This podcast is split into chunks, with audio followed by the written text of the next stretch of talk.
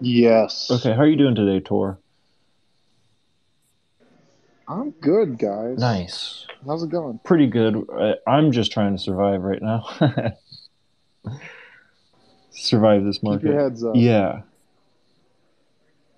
I can regale you guys with stories from 2018 if you like. Uh, yeah. Honestly, I I kind of missed it. I only had in you know a couple hundred bucks back then, so it was like.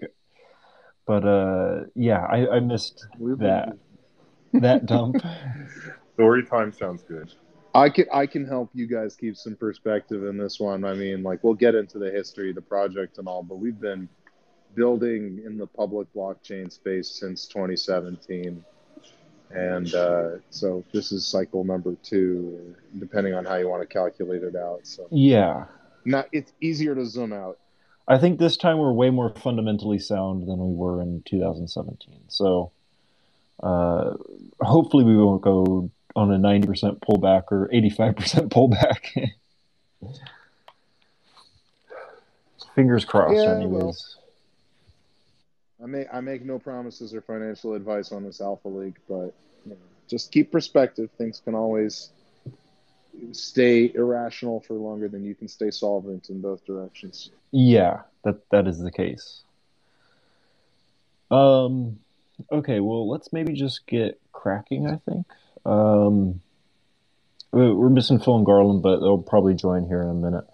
So, Tor, why don't you give yourself uh, an intro, and um, yeah, and then we'll start getting things going.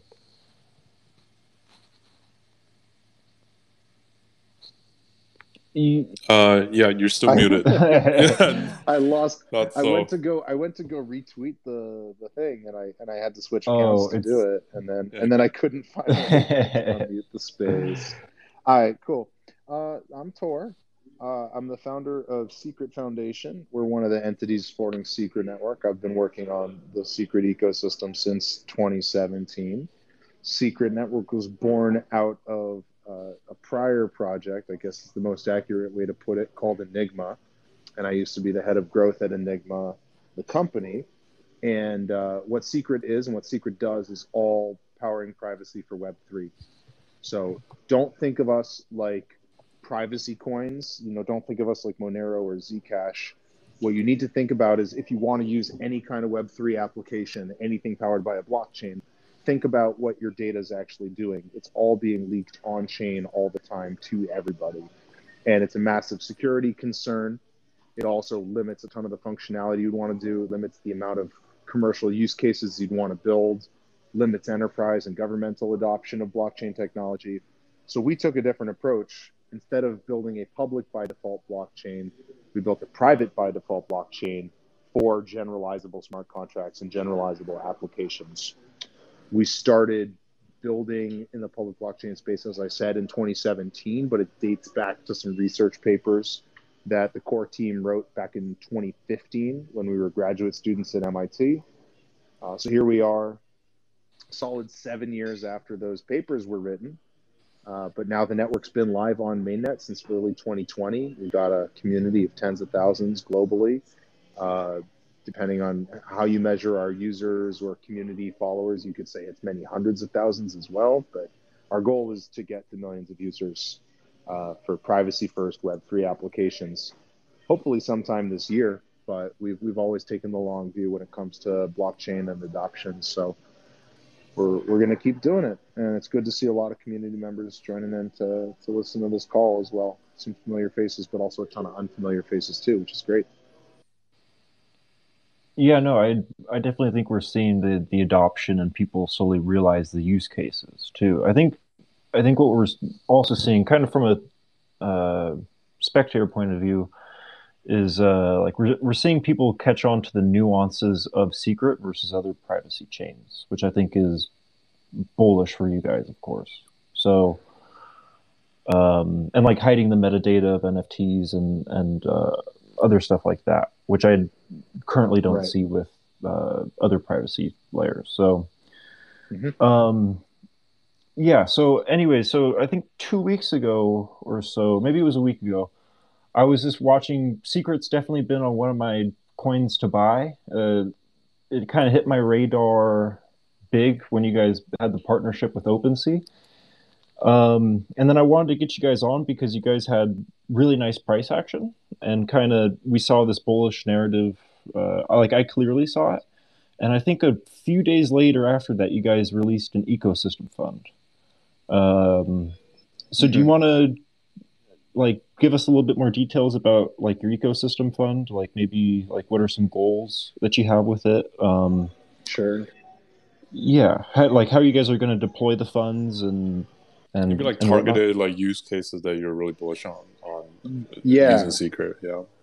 No, no doubt. So first, first I'll set it up to say we've we've actually got uh, we announced a couple different sources of funding for developers and builders in the in the Secret ecosystem. One is an accelerator pool, which is managed by Secret Labs. They're the core dev company for Secret Network, and that is for early stage funding, like very early stage funding, to get things from zero to one. Key use cases for the network. It's been used previously to fund things like the Secret NFT standard itself or the secret Monero bridge, which allows you to bring Monero into secret as a secret token. So privacy to privacy bridging. Uh, those kind of like key fundamental use cases for the network, a lot of them have already been funded by grants, as well as some developer frameworks like Griptape and Polar.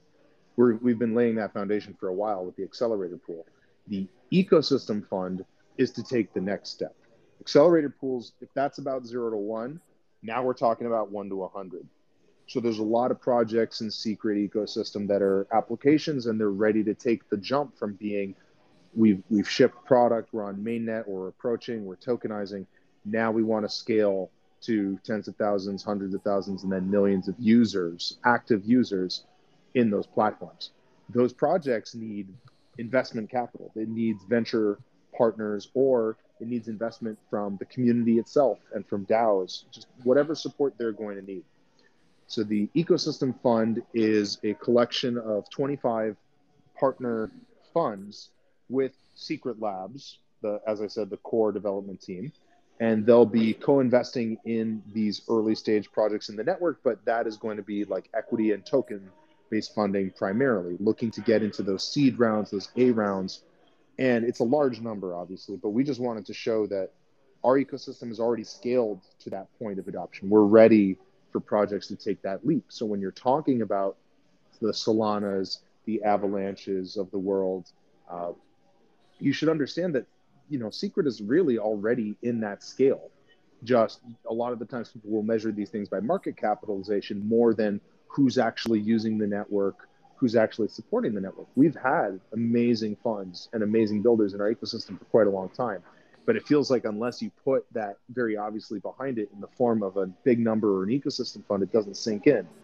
Um, so it's a little bit of chicken and egg. Part of it with the ecosystem fund is we want developers to know that that level of support is here in our ecosystem, meaning you can build for the next decade and more in the secret ecosystem, not worrying that you've shortchanged yourself somehow. Like we are a serious player in the Web3 space and the only private by default generalizable smart contract chain currently on mainnet, and we've had it for almost a year and a half now.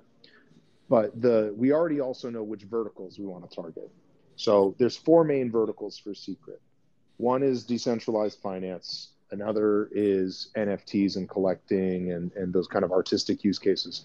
Another is gaming and metaverse, obviously, which I call more like productive NFTs. And then the last uh, is very unique to Secret actually because of those privacy capabilities, and it has a lot more to do with uh, identity and access control, which is going to be a massive vertical for Secret Network. We already have multiple companies and projects building out in that vertical. I would also lump in projects like Altermail, which is doing decentralized uh, private by default messaging secured entirely by Secret. All of those projects can't really exist on public by default blockchains they're decentralized, but they're public. So you can't do those kinds of access control use cases. Every user by default has the same access, which is 100%. You have access to all of the data. Every every entity, every user does. Every observer of the blockchain can see it all. With Secret, the way that the network works is everything starts private by default. Only certain accounts, certain users, certain contracts have access to certain pieces of encrypted information, whether it's inputs, outputs, or the state of the contract itself. So you get these really cool super unique use cases that are perfect for secret and perfect for companies that are starting to build on secret. So those are the main verticals. And I mean, this, other than access control, they're, they're similar to what you'd see in other ecosystems. But every builder we've talked to at some point building in Web3 has hit a roadblock where they have to say, okay, I either have to centralize this piece of my app because it's dealing with data that needs to have some sort of native privacy or access control. Either I'm going to have to centralize it, throw it off chain, do something weird, or I'm going to try to do something super hacky, expensive on Ethereum or Solana or whatever, or I'm just going to forget about it. I'm going to not include this feature, which could be impactful for users. And all three of those, in my mind, are really terrible solutions. So pretty much any Web3 app, at some point, somebody's going to hit a wall. They're going to say, I need this solution. And that's the point where they've been coming to us. We would love to see more projects hit that point of realizing we need native privacy not when they've already been building the project for a year and a half, but even in their earliest stages. So, with the ecosystem fund is also coming this shockwave growth initiative we've talked about, a lot of educational initiatives around Web3 privacy coming with that.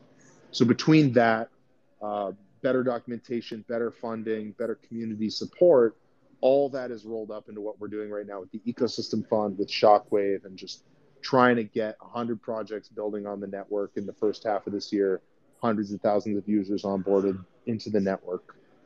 Uh, yeah, that's where we are now. That's the fund. That's Shockwave. That's that's everything we're trying to pack into a short amount of time. But that's how you got to do it in crypto, where you can't really scale. Yeah, no, agreed, agreed.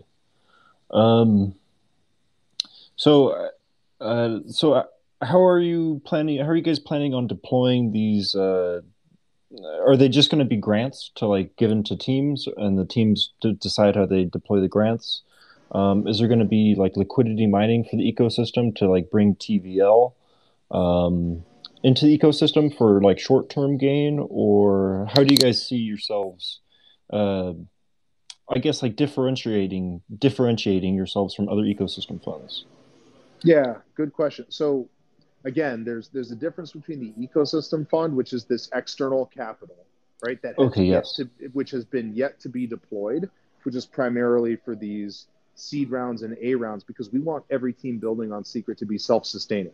So this is for project teams who are building actual companies or who are doing, you know, token sales on the network and have a long-term roadmap for self-sustainability.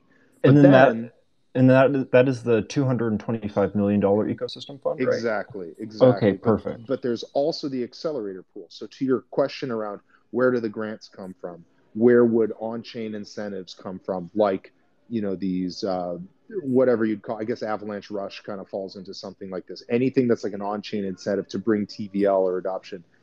Yeah, things like that can be really effective at an early stage, but that's that's still mercenary capital. What I'd rather see is grants that lay the foundation for teams to then go straight to that ecosystem fund and build applications that get long-term adoption.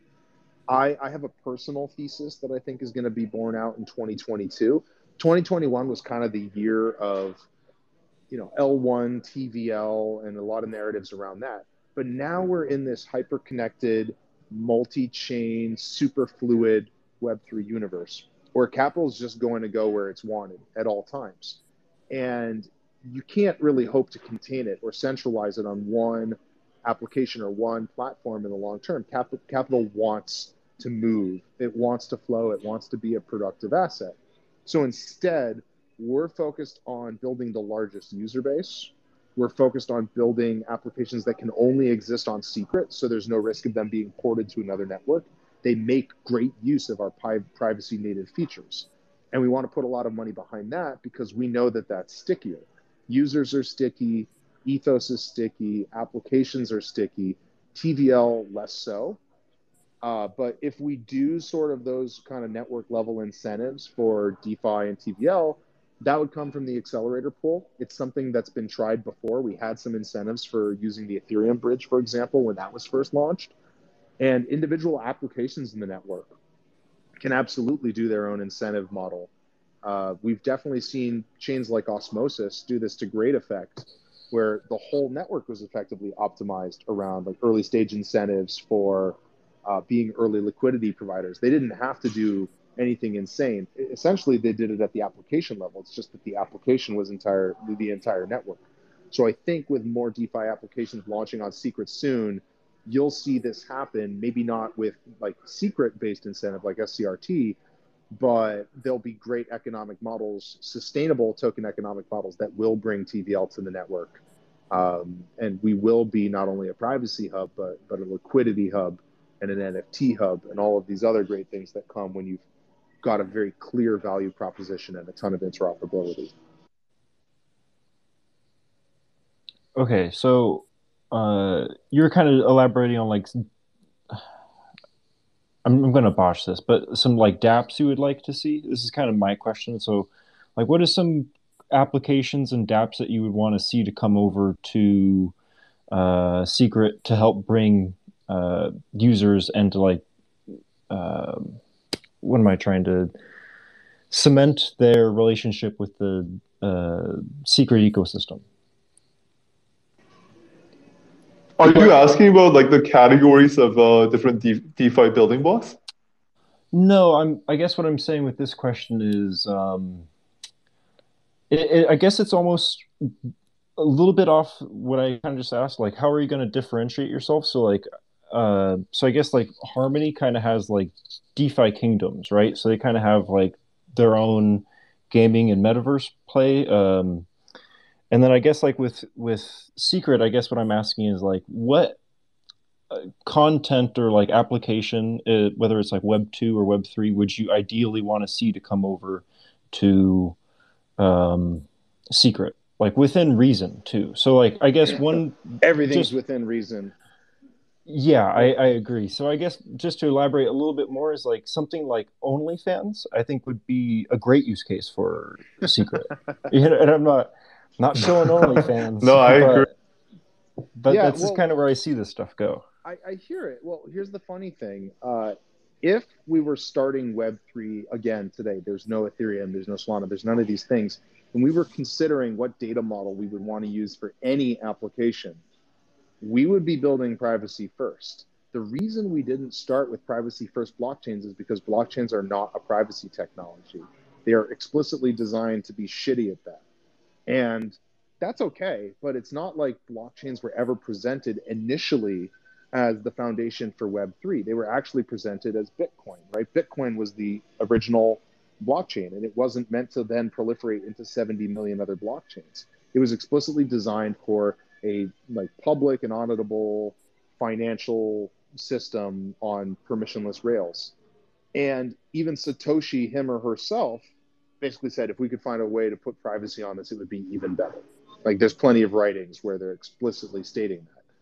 So looking now at the kinds of things that you should be building on secret, there's nothing that like the thing is people's minds always jump to these kinds of use cases like, well, of course you should use it for explicit content or for, you know, super sensitive, you know, money laundering and mixing. It's like that's not how I think about secret at all. I just think about if we want to build a permissionless web that's much more empowering, much more accessible, it should be privacy by default because that's just the right way to do it. We didn't build it that way mostly by accident and because privacy is really, really hard.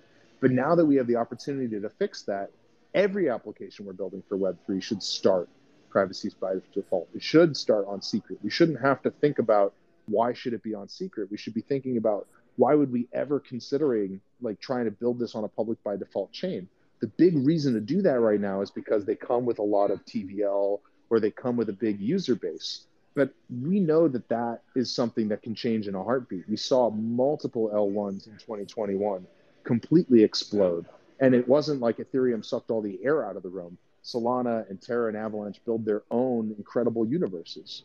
So we're doing the same thing. And you can have every type of application on secret. It just so happens that you can have a hundred more types of applications on secret in addition. So i don't want you to think small hearing about what the network can do and think oh well i guess you could do this. Like move everything over. We're perfect for gaming use cases. Who wants to play a game where every player has exactly the same information as every other player? That's boring you know secret makes it super easy to do things like randomness imperfect information games fog of war games all of that is perfect on us and mostly with other blockchains, they're kind of backfilling a use case. We don't see it that way. We already know what we stand for. We stand for native privacy in Web3. And any half decent application or use case for Web3 is going to at some point need native data privacy. Everything should get built on secret, and anything that's built on any other chain right now should come to secret. We, we should build it in our universe. There's there's nothing that you can't build on secret, and there's tons of things you can only build on secret. Uh, that was a great pitch. I'm I'm buying secret right now. um, um, yeah, what's it called? Too, always. Uh, what are you what are you kind of seeing uh, in terms of like uh, since like you know you guys releasing the kind of like the fund announcement? What, what, kind of projects are you guys seeing in the pipeline right now? I mean, the uh, secret I think has Sienna, which is, has the you know which right. is serving as like the uh, you know like the I guess like baseline layer as a like a swap. Um, but there are a lot of other pieces that you know needs to be kind oh, of yeah. put together in order for you know like the ecosystem to have kind of like branches into multiple places. Like defi you know obvious being the obvious one to suck up all the you know as much tvl as possible. But you know like after that you, you need a lot of other stuff.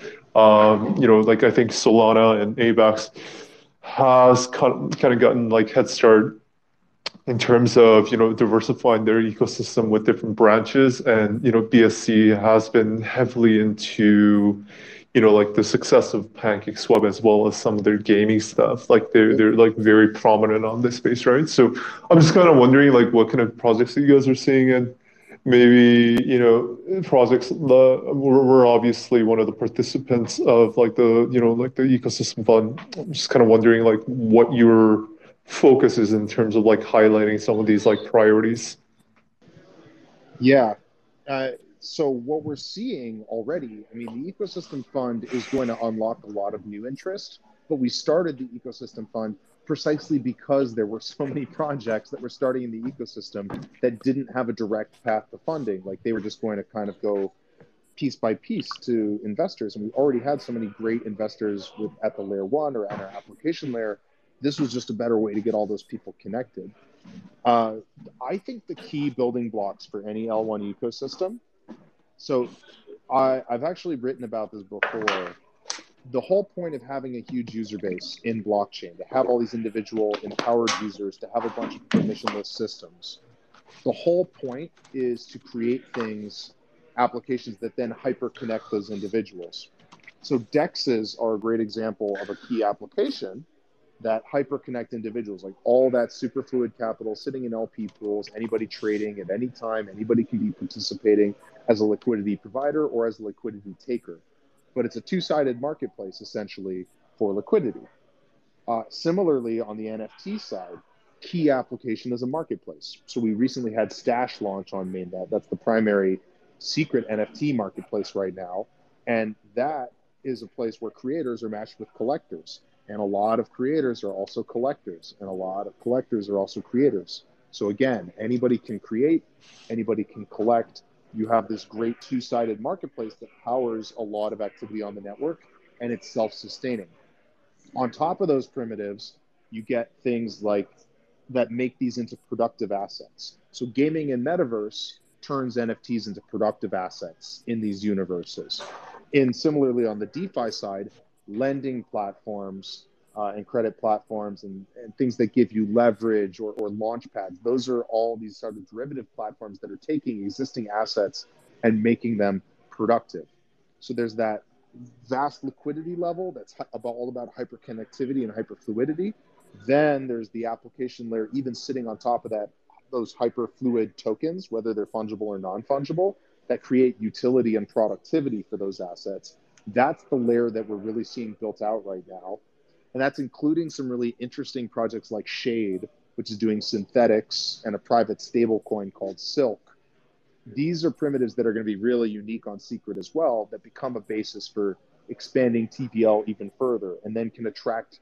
The, the other thing you want to do, right, is have bridges. So the fact that we can attract TVL and users from other ecosystems, whether it's EVM chains like ETH or BSC, or whether it's via IBC from chains like Osmosis or Terra or Atom, or you know any other bridges that we would develop to Solana, Avalanche, or whether we uh, integrate with Wormhole, all of that turns Secret into a destination for users and capital, and especially cultural assets. And there's a huge argument for why Secret should be the settlement and issuance layer for any cultural asset because of the native privacy guarantees. Uh, so those are those are kind of the categories I would lump it all into. Uh, we're definitely still looking to fund out and build out a lot of those primitives, but we're definitely already ready to start seeing that productivity layer emerge for these gaming universes, these metaverses, also for these next level DeFi applications, uh, and also again for these identity layers that can then power applications built on top of them. This this is where we're at as an ecosystem, uh, and I think for everything I just named, somebody is fundraising currently and building currently in each one of those categories. And we'll be happy to show that to the ecosystem fund, and we're we're going to be happy when they all get funded by some of the best backers in the world. Nice. Looking forward.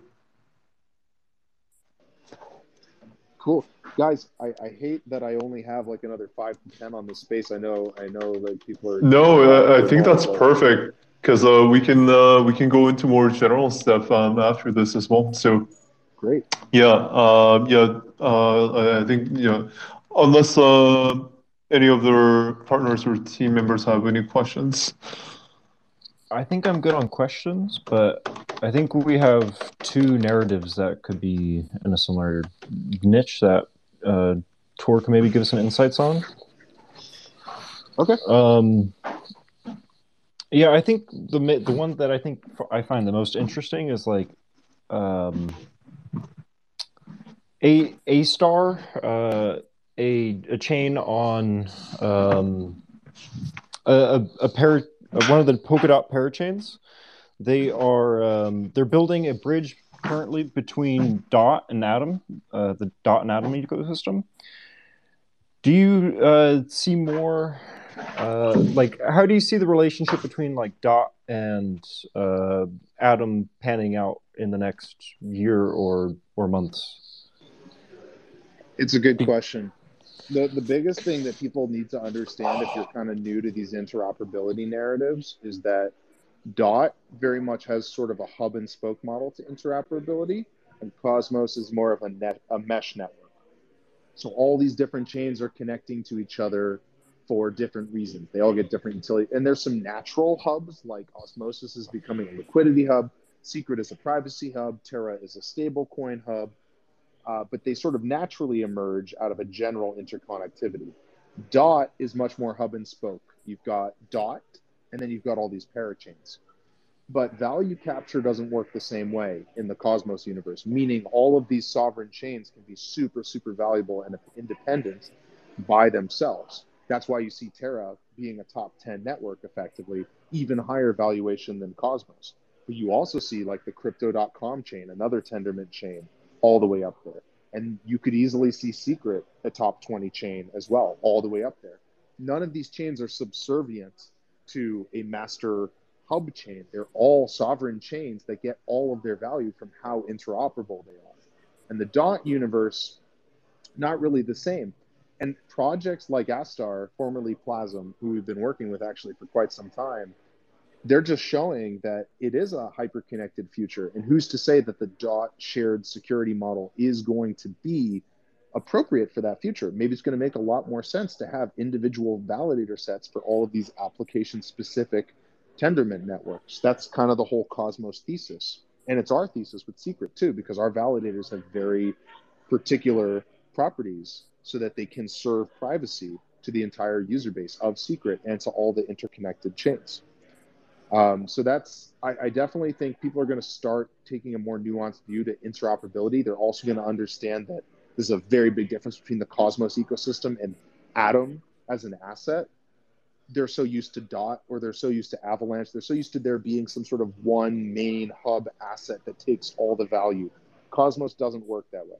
Each of these chains is valuable. And collectively, I think the Cosmos ecosystem is already the second most valuable ecosystem, period. If you sum up the value across all those chains, I, I think it's already there. The crazy thing is how much more it has to grow because these are all sovereign networks interconnecting.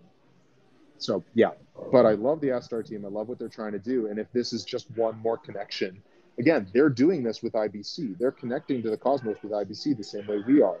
This is going to drive so much value to cosmos chains in particular, like Secret, that are now going to interconnect to this entirely new universe.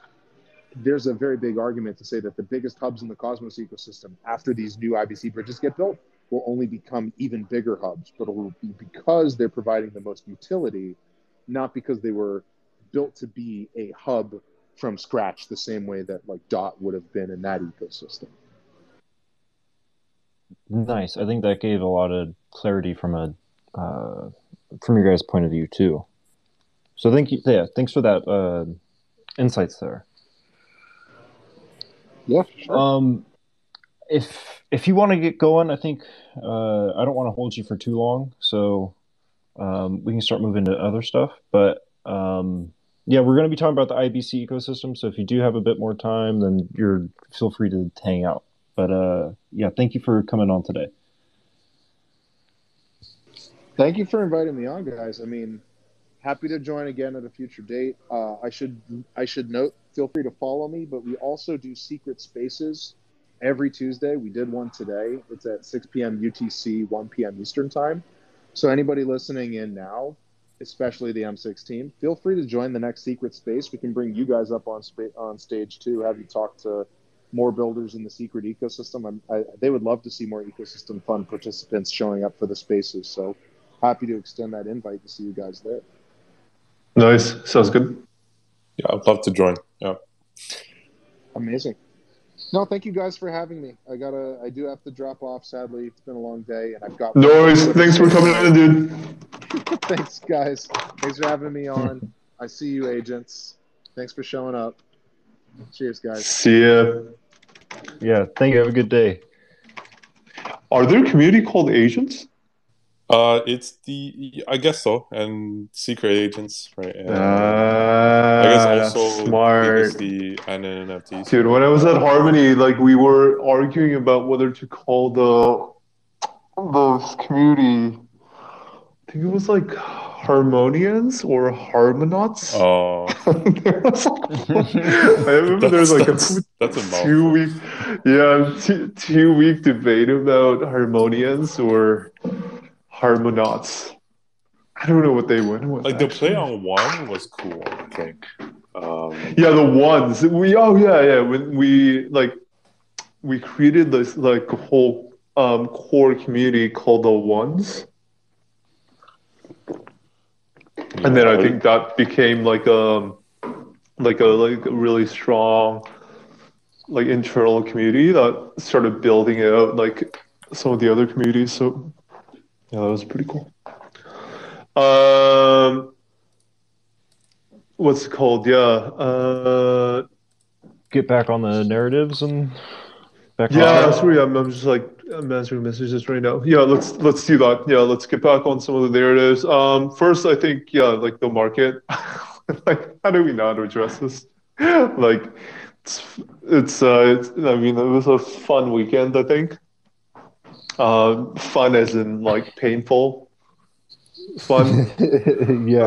I was yeah. just reassuring myself, like, oh, bounce is coming anytime now. oh my god, yeah, it was like it was crazy. Like I've it, it was it was like uh it was very uh very different like how that slided. Like I've I don't think I've seen something like that other than even during COVID, right? It wasn't like this. yeah, COVID, it was like- like, it's like a flash, and then it, you know it's hasn't been this long. Yeah, yeah. It didn't go like two months down, and after two months, like really started sliding, right? Yeah, Yeah. it's been, so been kind of rough. Yeah, I, I would say Yeah. like at this point, like it's, it's, uh, it's it even feels a little bit lower than summer crash.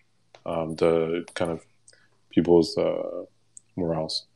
Mhm. Um, So I mean, yeah, like macro. I think there's uh So someone explained to me like what why is tomorrow's meetings um, uh, significant? Is it because like they're gonna decide whether to raise the interest rates or not? Yeah, David's here, so he probably knows more than I do. But Oh, David's here. I don't know if he's just still here.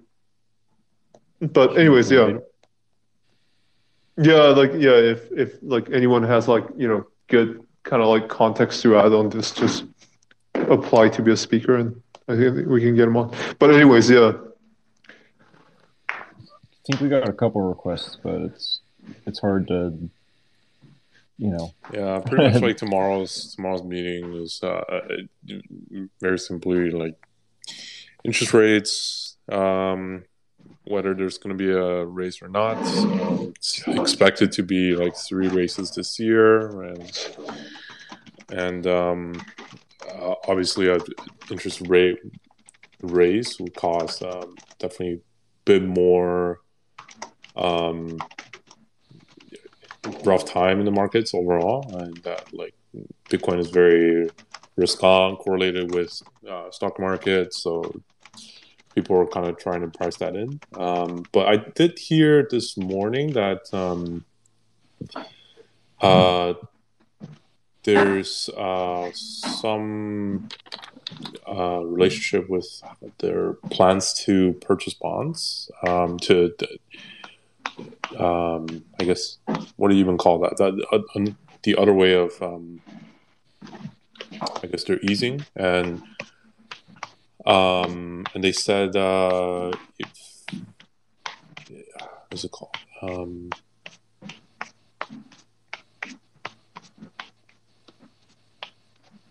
so they plan that they they might be buying bonds in March, and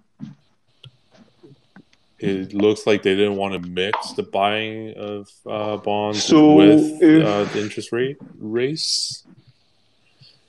Uh, yeah, I'll try to bring up um article as well. This is fresh, so I, I don't really haven't digested it yet. Yeah. Anyways, I, I think yeah, like yeah, like I think uh, tomorrow uh, looks like a lot of people. I I, I just kind of like knew it as like maybe um, it's going to be determining interest rate, and if baseline interest rate goes up or down, the market will obviously Pretty much, yeah. Well, I'm. It's probably yeah, like go down. assuming right? it's going to As as react.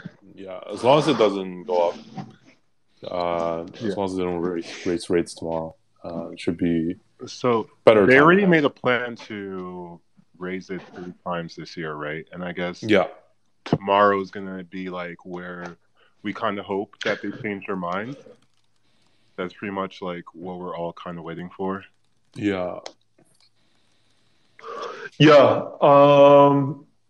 Anyways, so yeah, I guess that's that's that's like the little bit about the market. I know a lot of people are hurting right now.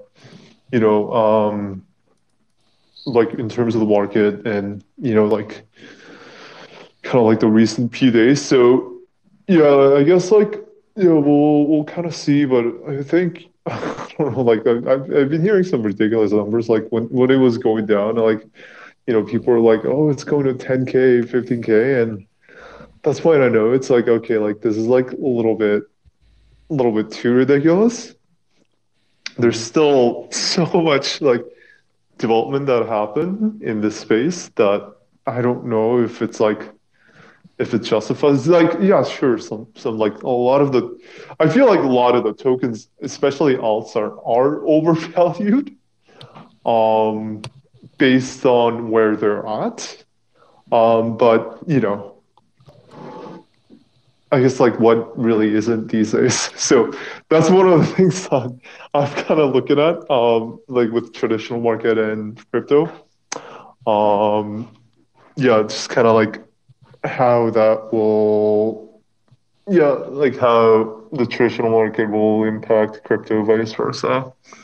Um, having said that, that's kind of the market. Um, yeah, like what do we, what, what, what narratives do we have that we want to discuss today? There's one pretty fresh one. Um, so Parallel Prime proposal just dropped uh, like 20 minutes ago, 30 minutes ago. Did you Um, read anything about it? I read the whole. I briefed through it already. So there's basically um, it's quite a diverse like a prime token allocation. It's not just the prime keys. Um, yes.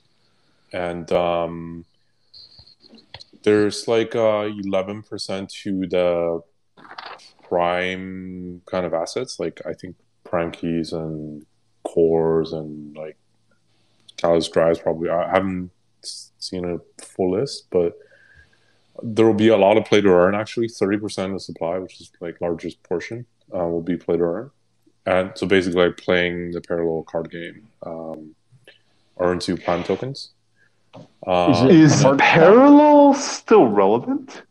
It's it's Yeah. very relevant. Yeah. yeah, Yeah? I would say so. Yeah. Yeah.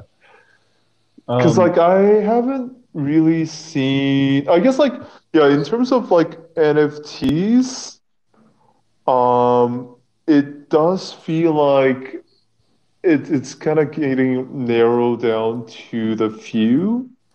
Um, but yeah, like I maybe I don't know enough to kind of like have have a you know strong conviction about it. I'm just wondering, like I, I know it used to be very very very hot things like parallel. I'm just wondering what's kind of like driving that narrative at the moment for parallel. There's only quite a f- like a few games with uh, started with NFTs and later done a token and now it's like tokens doing well. Um, Like Treasure uh, Magic is doing pretty well. They launched um, uh, I think their first world today um, on Arbitrum. Now, like you can just so that one is basically like profile picture battles. You can battle your punk against the ape, um, and you earn the token. And you Mm. lock up a token to like boost your power or something. Um, so they're doing pretty decent because they, they actually built the game. Uh, it's like it, it was derived from Loot, right? Every, most other things from Loot died, but these guys kind of survived. Um, and then Parallel, um, they have another drop right next, I think, very soon. end of Uh, February. Yeah. And To, now to they have the token, right? It's play to earn, so yeah, and I think to answer your question a bit more, Garlem is, I think we saw initially saw har like parallel catch a lot of hype during NFT summer. Um, there's a lot of undervalued like assets that a lot of people made decent money on, and I think again like August through or maybe like September through November, we had like the gaming narrative, which I highlighted Prime a lot during then and Mm-hmm. Yeah. it, yeah, it was kind of just too saturated. And then again, when it comes to the prime keys, like I initially thought that the prime keys were getting 100% of the allocation, or at least a significant part. And then my conviction on that slowly changed, and what they got 10% in the end. uh, eleven percent, and not just prime keys. It seems like it'll be a lot of the like, top cards. Yeah, a lot of the assets, I'm assuming. Yeah. Um. So yeah, I'm kind of glad I I didn't buy a prime key in the end. Mm-hmm. Because Uh, I it's the allocation only is like 10%. Is that why? Yeah. So like, um, what- Yeah, something- people suspected that it was going to be like the whole allocation, like hundred Right, percent of the right. supply. Yeah, Right. So, um, but it doesn't seem so. But but I think um now that it's out, like it's it's pretty. They built the tokenomics decently well. Like it seems like there's a lot of feedback to for people to spend the token in game and. Uh, going back to the NFT stakers. Yeah. Um, yeah, So The only thing well that. I'm really like cautious, I guess, yeah, like right now, what is it like? What's Paragon at? Like, it's uh, the total valuation is like uh, like a 75 million. I mean, Paragons. Yeah, Yeah, seventy million. Yeah, yeah, 70 mil. Um, so I guess it's not insanely valued in terms of valuation. Um, I guess the only thing that I worry about well, with a lot of these games is, especially with the traditional market, kind of like you know, like going here and there, um, is like a lot of these games haven't really gotten users um, or the game mechanics really figured out. I, I, guess like the designs are there, but you know, like people haven't played enough to you know like really know whether it's gonna be good or not. Yeah. Yet still, uh, they they have like these really inflated valuation, right? Like for example, like Illuvium, Star Atlas, and I'm not no way saying it's like you know those are going to be bad games, but it's just like compared to you know what it is proven you know, like it's it's it's little. It makes me a little cautious. Like, yeah,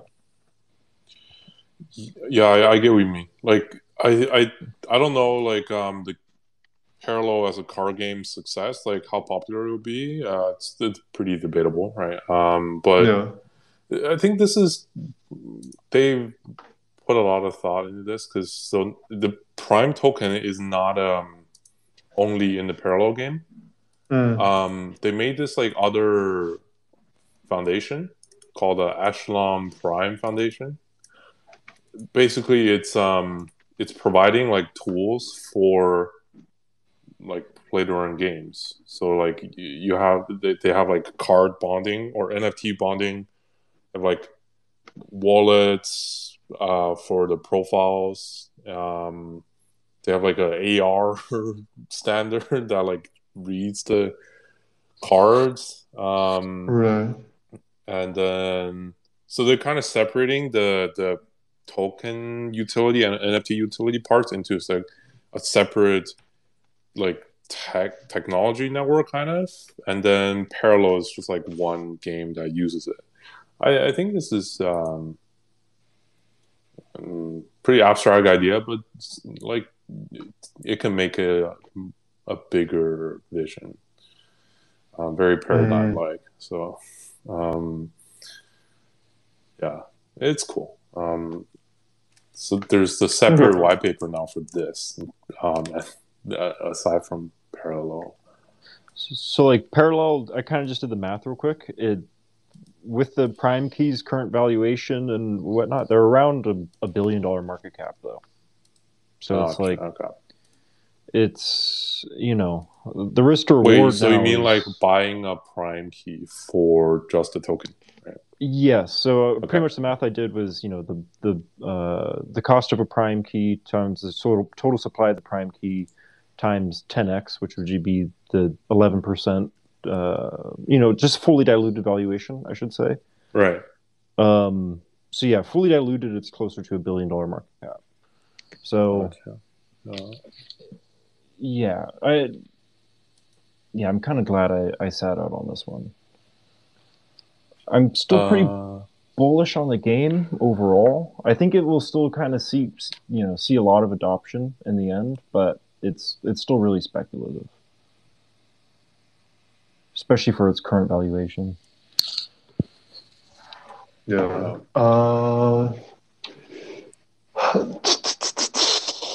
I like this token, to be honest. Um, uh, it's very similar to Treasure, uh, the Magic token, like, um, because uh, they, it's not just like one game. So the tr- the Treasure, like the battle game, is like what they built, but there's a couple others that also use the loot NFTs and also use the Magic token and to like play to earn in their own game.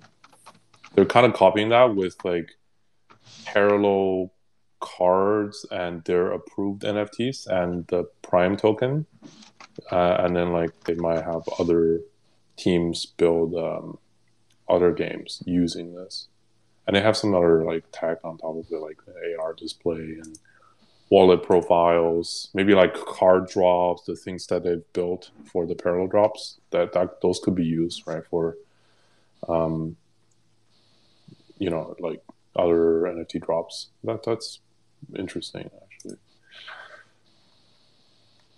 I mean, yeah, I, I, I've no doubt that, like, you know, um, based on based on how things are moving right now, um, with the gaming like narrative and even in the macro markets, you know, like I think Microsoft has like spent like I don't know like 100 130 mil in Mm. uh, sorry 130 bill in cash in the last like I don't know three years to acquire like all these gaming companies, right? Yeah. Um, and yeah, like we haven't really seen that effect kind of trickle into crypto yet.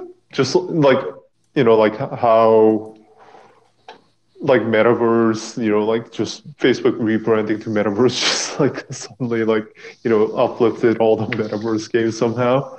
Um, I don't think we've seen that effect. So I still think there is a big kind of gap between how people understand game in crypto versus how people understand game in you know um, the traditional side. Um, I, I feel like a lot of people see them separately, when in fact I feel like it could be, it probably will be kind of the same way, where a lot of the NFT mechanics um, and you know like play to earn mechanics will flow into the traditional game markets. Um, maybe it's not tomorrow, maybe it's like six months or year or two from now, but I do believe that it's going to flow in. So, yeah, like very bullish on the games. Um, but having said that, I feel like the bar is going to be a lot higher for these games. Um, so, unless these are like really, really like simple games, like mobile games, um, like if it's like that's why I feel more skeptical at like these big games um, versus like small mobile games because like mobile games have might be counterintuitive, but you know, like I feel like they have like a easier adoption cycle than some of these like big games. And I do feel like crypto kind of lacks that resource to create, you know, some of these big big ones. But yeah, like Parallel obviously has has the funding, so the, it could work out. But with the game Yeah, cycle, like most of the stuff we're talking about is like no actual just gamer alone knows about any of these. So yeah, Yeah. it's all just crypto games. Uh, so money games. Like if you if you don't if you're not in crypto, you haven't heard of these. Um, that's the yeah. There's a big big chasm there still. Definitely. Um, I was just showing my my friend um, Illuvium last night. Like Illuvium and Big Time as like kind of the pretty major games. Like Big Time looked kind of convincing, and then he saw the Illuvium trailer, but it turned out to be a Dota Auto Chess type of game, and he was kind of shocked. and like he asked me how much they raised. I told him, "Oh, it's valued at like a billion dollar market cap," and and yeah, he didn't know what to say. So, um, yeah. Yeah, some of these, yeah, some of these games are going to be red for a while. But comparatively speaking, right, there's it's it's pretty high quality comparing to some other stuff. So it's just the overall space hasn't really had the time to to really get that mature and adopted yet. Yeah, I, I do think that there's a big use case for like the big narrative for like gaming on privacy chains too. Um, that will inevitably come uh, also. But how does it compare to like all the ZKs, like ZK snarks, You know, like uh, Starkware, What, what, do, you, what do you mean? Like like the chain wise, right? Like Yeah. Secret compared to like uh let's see, there are like uh ZK Stark that are coming up, right? Uh, yeah, those are for scaling mostly. Like in terms of privacy, like L twos, I don't think anyone. Um, I think Aztec has privacy native, but I don't think it's um Starkware and zkSync. Like these guys are targeting privacy in the first place. It was the CK technology there is used as part of their rollout to Oh, the scale. Right. Yeah, to scale and to like make sure it's like always up to date with the main chain. Um, yeah, Gotcha.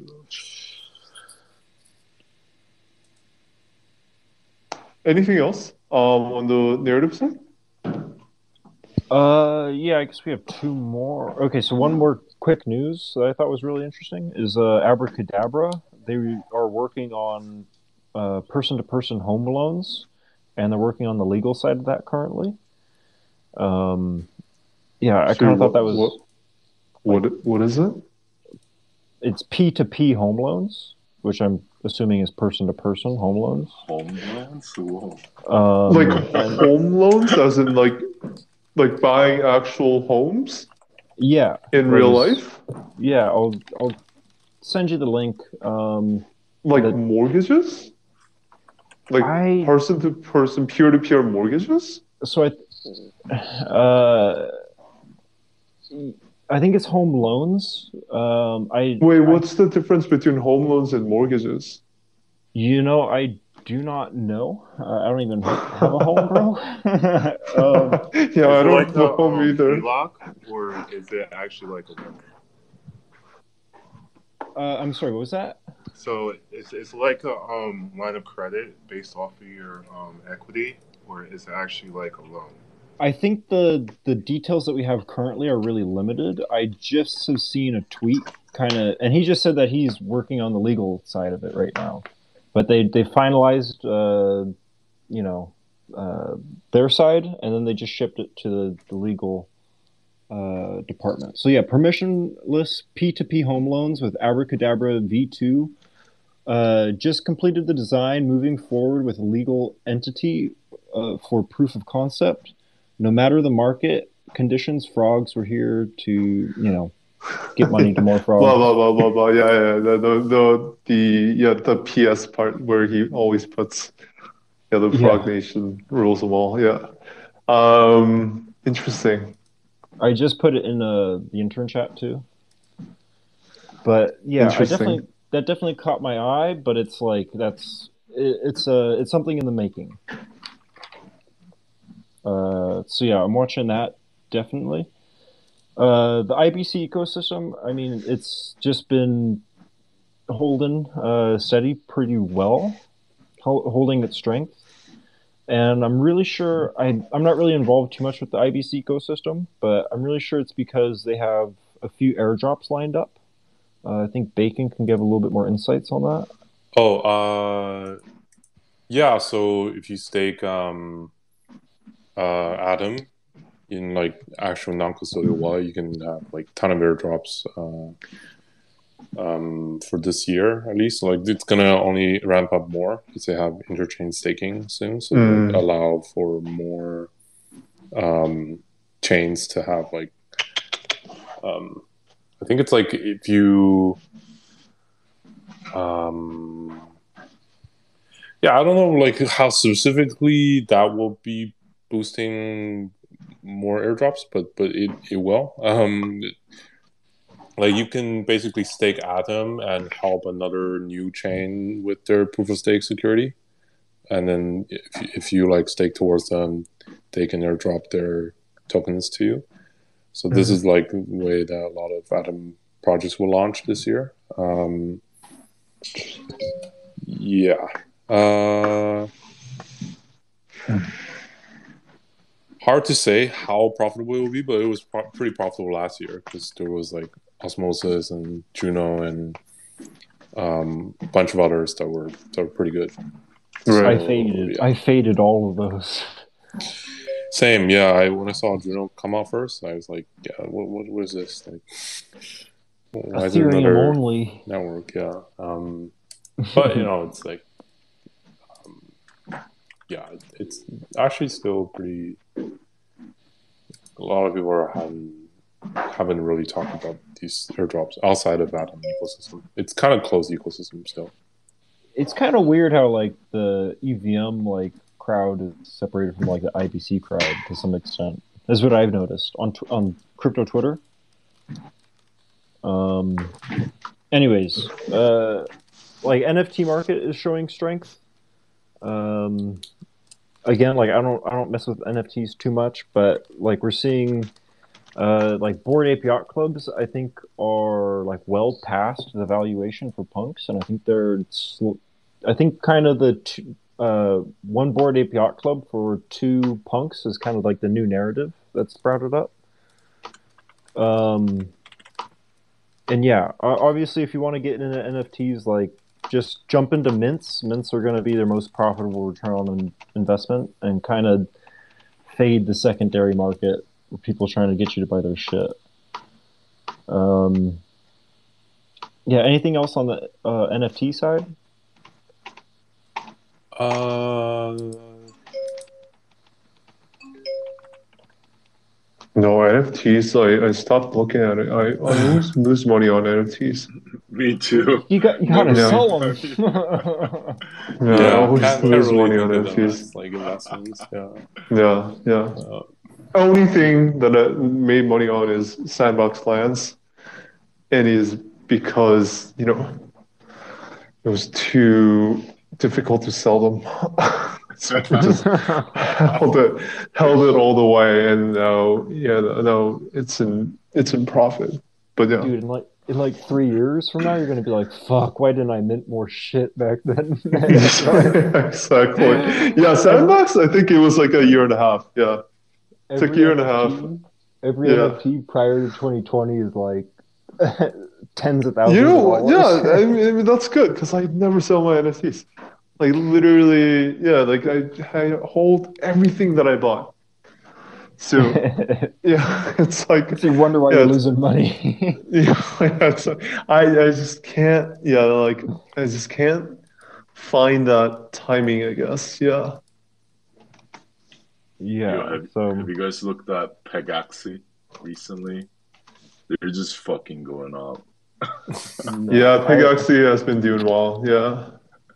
Ain't no Yeah. bear market. Yeah, it's crazy. Yeah. what's their token again? Anyone know? Uh, PGX. PGX. Yeah. PGX. Yeah. Dude, another opportunity. I was like, nah, it's a horse racing game. Yeah, I know. I know. no, it's a unicorn. it's not a my, my bad. I gotta, gotta, gotta respect Phil and his They kind. have, they have so many guilds in there. Oh my gosh. They have so Yeah, we're, we're we're we're trying to get a lot of those guilds into our system as well. Yeah. Dude, yeah, they're twenty-five million dollar market cap. I guess FNC is something that I'm watching too. Um, fancy Crazy Rabbits thing. Sorry, what? what Oh. so, um, the one that did LBP, right? Yeah. Yes. Um, so that's currently like twelve million dollar Fancy market cap. birds. Yeah. Yeah, Fancy Birds. Uh, it's currently twelve million dollar market cap, and on February seventh they'll have their last day of whitelist. February tenth through the fifteenth they'll have minting, and then on the sixteenth they'll have the launch. So I think like towards the end of January, uh, it might be worth like accumulating and trying to maybe front run. Yeah, trying to sell into the hype. I think is probably what I'm gonna do. But like the market's looking a little risky, so who knows? Yeah, I would definitely. Yeah, like I would definitely like. Um.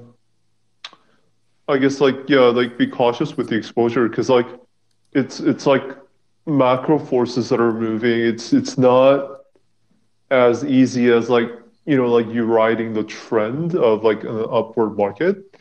It's like the macro forces can you know like make a tectonic shift in like you know which way the you know like the bigger for bigger like trend goes so i feel like it, it is a lot more a lot riskier in terms of yeah like if you're if you're betting on like these small battles like small exposures it can be it can be a lot more riskier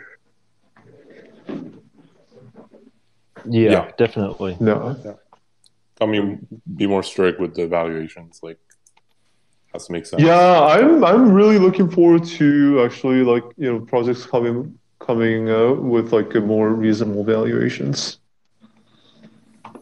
Hmm.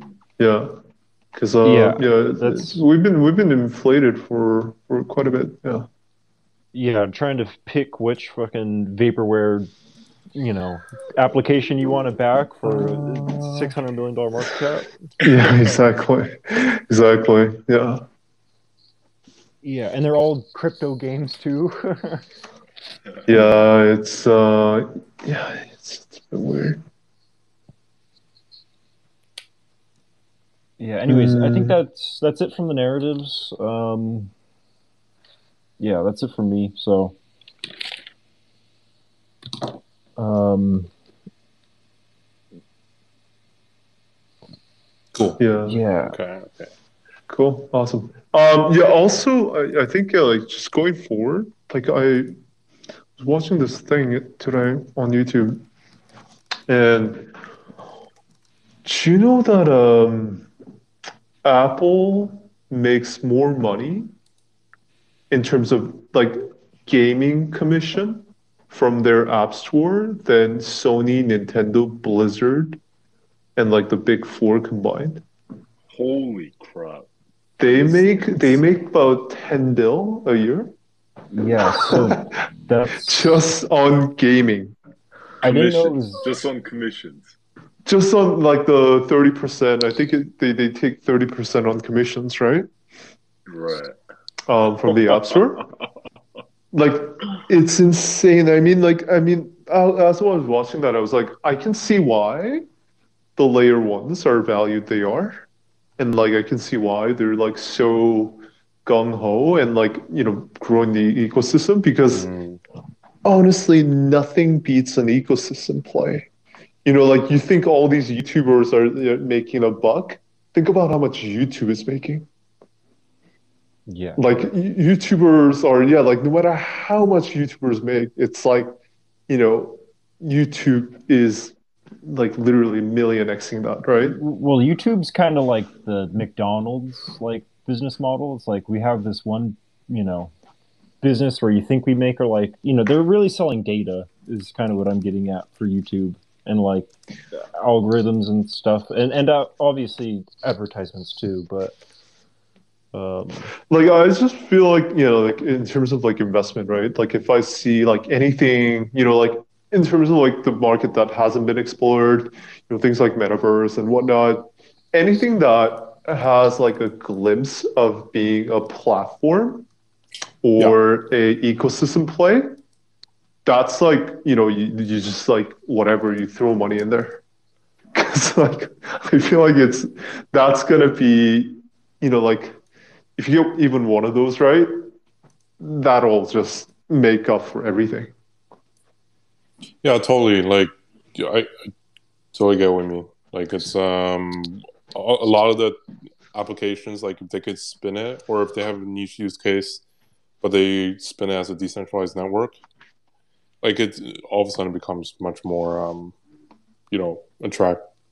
Yeah, because like, upside I- I think- larger, right? That's why, like, you know, like going into ecosystems, you know, like being an ecosystem partner um, of like a secret network is like a no-brainer. Is like because it's like yeah, like any ecosystem like that that can't has the potential to, you know, start pulling other projects in and being being the ecosystem that can take commission or you know some kind of piece of everything that's being built on top that's that's like incredible value.